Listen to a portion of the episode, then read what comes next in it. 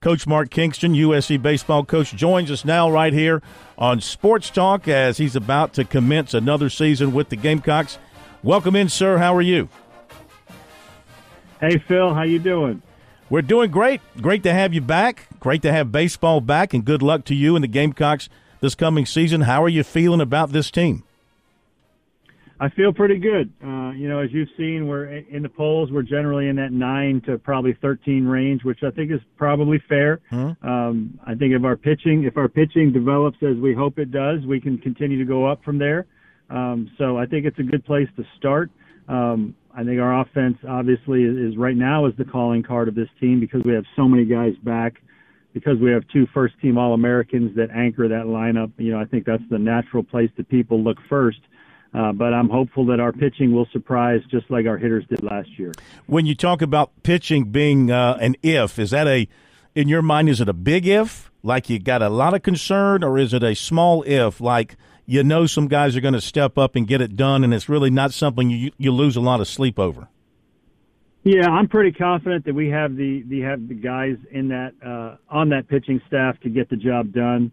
We've got the you know the Beckers and the Joneses and, and Roman Kimball I think is going to be really good and Dylan Eskew is our most improved pitcher. Uh, reminds me a lot of James Hicks from last year. Uh, so we've got the guys. You've got Chris Veach at the back end. So we've got some got some guys that we know what they can do and they've gotten better. And I think we've got a lot of fresh arms uh, that just need opportunities to to prove who they are. So I think we can get it done. Are you dealing with an, any significant number of arm issues with guys who, who might pitch this year, but right now they're on the shelf because you got to bring them along slowly? Yeah, I would say Becker and Kimball are in that in that category right now. Nothing long term, nothing significant, but we're just going to be careful and conservative because it is a marathon. We're going to play the long game. Uh, you want to be best at the end, so we're going to be careful with those guys early on. They have a couple things that are just little nagging issues, but uh, nothing that will keep them out long term. Boy, how fortunate do you feel to have a couple of players like uh, and Messina, a couple of preseason first team All Americans, and guys who are arguably the best players in the country at their respective positions? Yeah, that's a heck of a place to start, isn't it? You know, it, and the crazy thing, Phil, last year at this time, we didn't know what we had quite yet in, in Cole Messina and Ethan Petry. As if you you remember, Ethan Petry did not start on opening day hmm. because he had struggled in the preseason. He was two for 19 with 11 strikeouts last year at this time, uh, so he wasn't he wasn't even in the starting lineup on opening day. And Cole Messina, you know, had, had just coming off winning the, the starting position, um, but we hoped that he was ready for it and could really, you know, respond in a good way. And and he turned it into an All American season. So, uh, you know, having those two guys to start, we're so much further ahead of the game than we were last year at this time. So, that's always a great starting point when you've got two All Americans there. Sure. Coach, if I'm not mistaken, I heard you in a press conference a week or so ago. You were talking about Ethan Petry in particular and about what he's done during the uh, fall. And last fall, I think if I have my numbers correct, he hit one home run. He hit six this fall, and you were saying, does that mean he's going to hit six more home runs, six times more hmm. home runs than he did last year? Doubtful. But what do you anticipate for a freshman who burst on the scene like he did last year? How do you, in your mind, do you help him avoid that dreaded sophomore slump and him be able to sort of duplicate or replicate the uh, batting average and the doubles and home runs and all the power numbers he had last year? Well, I think the key with Ethan is to make sure he doesn't put too much pressure on himself. You know, last year he came out of nowhere and he caught everybody by surprise. Now everybody in the country knows who Ethan Petry is. So the key for him is to make sure that he doesn't put too much pressure on himself. Uh, I think he needs to he needs to understand that teams may pitch him a little bit different um, because they know who he is now. They know how dangerous he is. Uh, good thing for him is he has another one of the best hitters in the country hitting behind him uh, in Cole Messina. So if they want to pitch around Ethan, uh, Cole's going to make them pay. So that's why it's really important that Ethan continues to develop his plate discipline, his strike zone discipline. Because if they want to walk him a lot, like they did to Barry Bonds back in the day, then Cole Messina is going to make them pay. But if Ethan, you know, kind of starts chasing hits or swings out of the strike zone too much when they're not giving in to him, uh, you know, that's that's when you see guys take a step back. And so we're really encouraging him to just, if you focus on your plate discipline and swing at the right pitches, you'll have another great year. What did you learn about yourself as a head coach to sort of navigate and manage through a season like last year, where you guys were a consensus top five, you know, easy a top eight national seed for the majority of the season? You get besieged by injuries, and you fall off to a situation where you just host a regional, but have to go on the road to a super regional. What did you learn about having to navigate through a season like that, and what did your team teach you about their uh, resiliency as well, and especially for the guys who are coming back for this season? Yeah, I would say two things really. Number one, it taught me that the investment we had made in trying to create a close knit team in terms of guys that would have each other's back. You know, it's well documented how we went out to Fort Jackson uh, as a team and did some things together where they really kind of needed to bond as a team and as a group and, and have their, you know, learn how to have each other's backs through the thick and the thin. Um, and I think that really paid off for us when we went through some some tough times. And I also thought for, you know, as a head coach, as a leader, just reiterated that they players need a coach that would stay calm through that kind of storm. They don't need a coach that's flying off the handle, the highs, the lows, all that.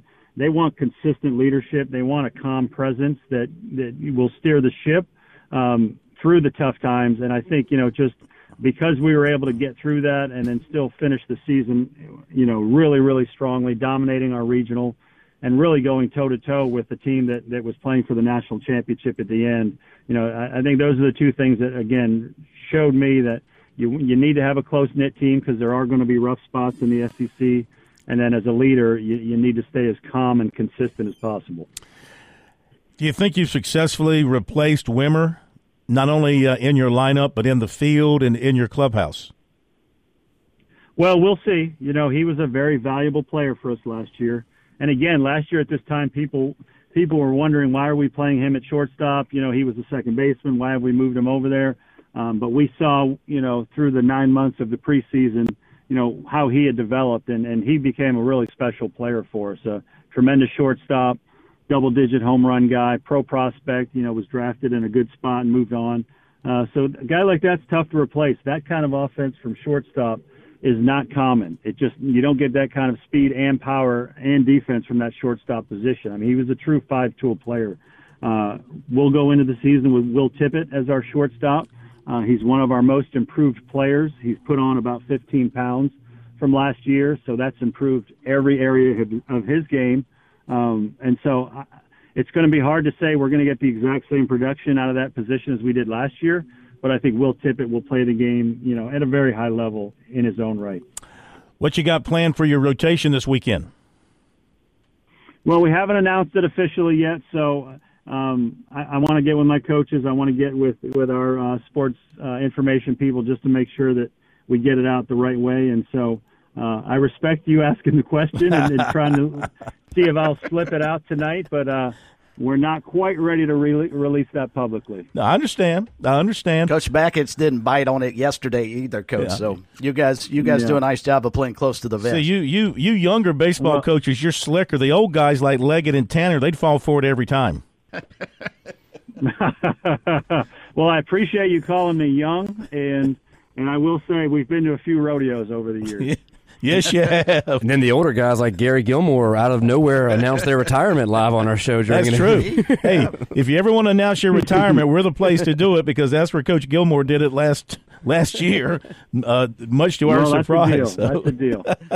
That's the deal. Um, that's everybody's coaches. Every coach's dream is that they get to choose when they stop. There you go. Exactly right. Exactly. How do you feel about your non-conference schedule? I, you know, I know how you feel about your SEC slate, but uh, how do you feel about the non-conference schedule, getting you ready for that SEC schedule? Yeah, you know, I think it's every year. You you know that you've got the 30 SEC games, you've got the three Clemson, you've got the one North Carolina, so you've got 34 games that are absolute dogfights. So you want to schedule in a way that that allows you to play a lot of home games so you can get some consistency. You want to be challenged. You want to play teams that you think will most likely finish at the top of their conference because they'll win games and that will help your RPI. And mm-hmm. so I think it's a, I think it's a pretty fair schedule as, as schedules go. All right, last thing, you're pretty much set. I think on your your second base, uh, your second base starter, right? You're pretty much set there. Yeah, Parker Noland from Vanderbilt. The Vanderbilt transfer has come in and played really well. Uh, I think his game is going to take another jump, just like Gavin Casas did last year from Vanderbilt. Um, he's he's really swinging the bat well. He plays a really solid uh, defensive second base, and the guy's proven. He four years at Vanderbilt, uh, played in a national championship series uh, at Vanderbilt, so is a really nice addition for our team. Sure, sure. Coach, one more question actually while we got you. So many important people over at Founders Park do such a terrific job every year making it one of the best venues in the country between the concessions, box office, security, the groundskeepers, and others that I'm forgetting. Any new additions or surprises or things for fans to look forward to, or maybe with the grounds crew with Tim Flanagan and Donnie Lindler and those guys? Any new uh, exciting outfield additions in the grass or anything like that? Well, I'm sure at some point they'll do some really cool designs out there. I don't know if they have anything planned for this weekend. Uh, outside of that, I think it's pretty much status quo. And you asked if there will be any more surprises, and so if there if there are surprises, hmm. uh, I guess we'll have to let them remain surprises. oh, I love it, mysterious. have you uh, settled on first base for this weekend? Is is Casas going to be able to play? What's your situation over there? He's got a, he's got a, a sprained thumb right now, so he's a he's a TBA. Uh, the guys you could potentially see there are, are Casas, uh, Tyler Causey, a new addition from the University of North Carolina. Mm-hmm. Um, but you could also, believe it or not, see Ethan Petry over there at first base as well. So uh, Casas is a little banged up. Causey's a little has a, is dealing with a little bit of a groin right now. Uh, so don't be surprised if you happen to see Ethan Petry there a little bit too. Who would who would play right field if if he's at first? You could probably see Dylan Brewer out there. In his tenth year, Dylan Brewer. yes, yes. He's been he's been he's, around he's, forever. He's going to be a doctor. He's, he's going to be a doctor. hey man, we're from the same hometown, so I uh, I know I know his educational back, background. I'm not sure I want him cutting on me, but. Uh, maybe he'll he'll, he'll slice some out of the uh, of the outfield for you. So. Um, hey, we thank you as always. Uh, have a great uh, weekend coming up. Look forward to seeing you after the games, and we'll talk to you again soon. Appreciate it, Coach. Yeah, my pleasure, gentlemen. Thank you. Thank Thanks, you very Coach. much. All right, there you go, Coach uh, Mark Kingston. Only joking about dear old Latta. I was going to say, you can't backhand your own hometown. I'm only kidding. I'm only kidding.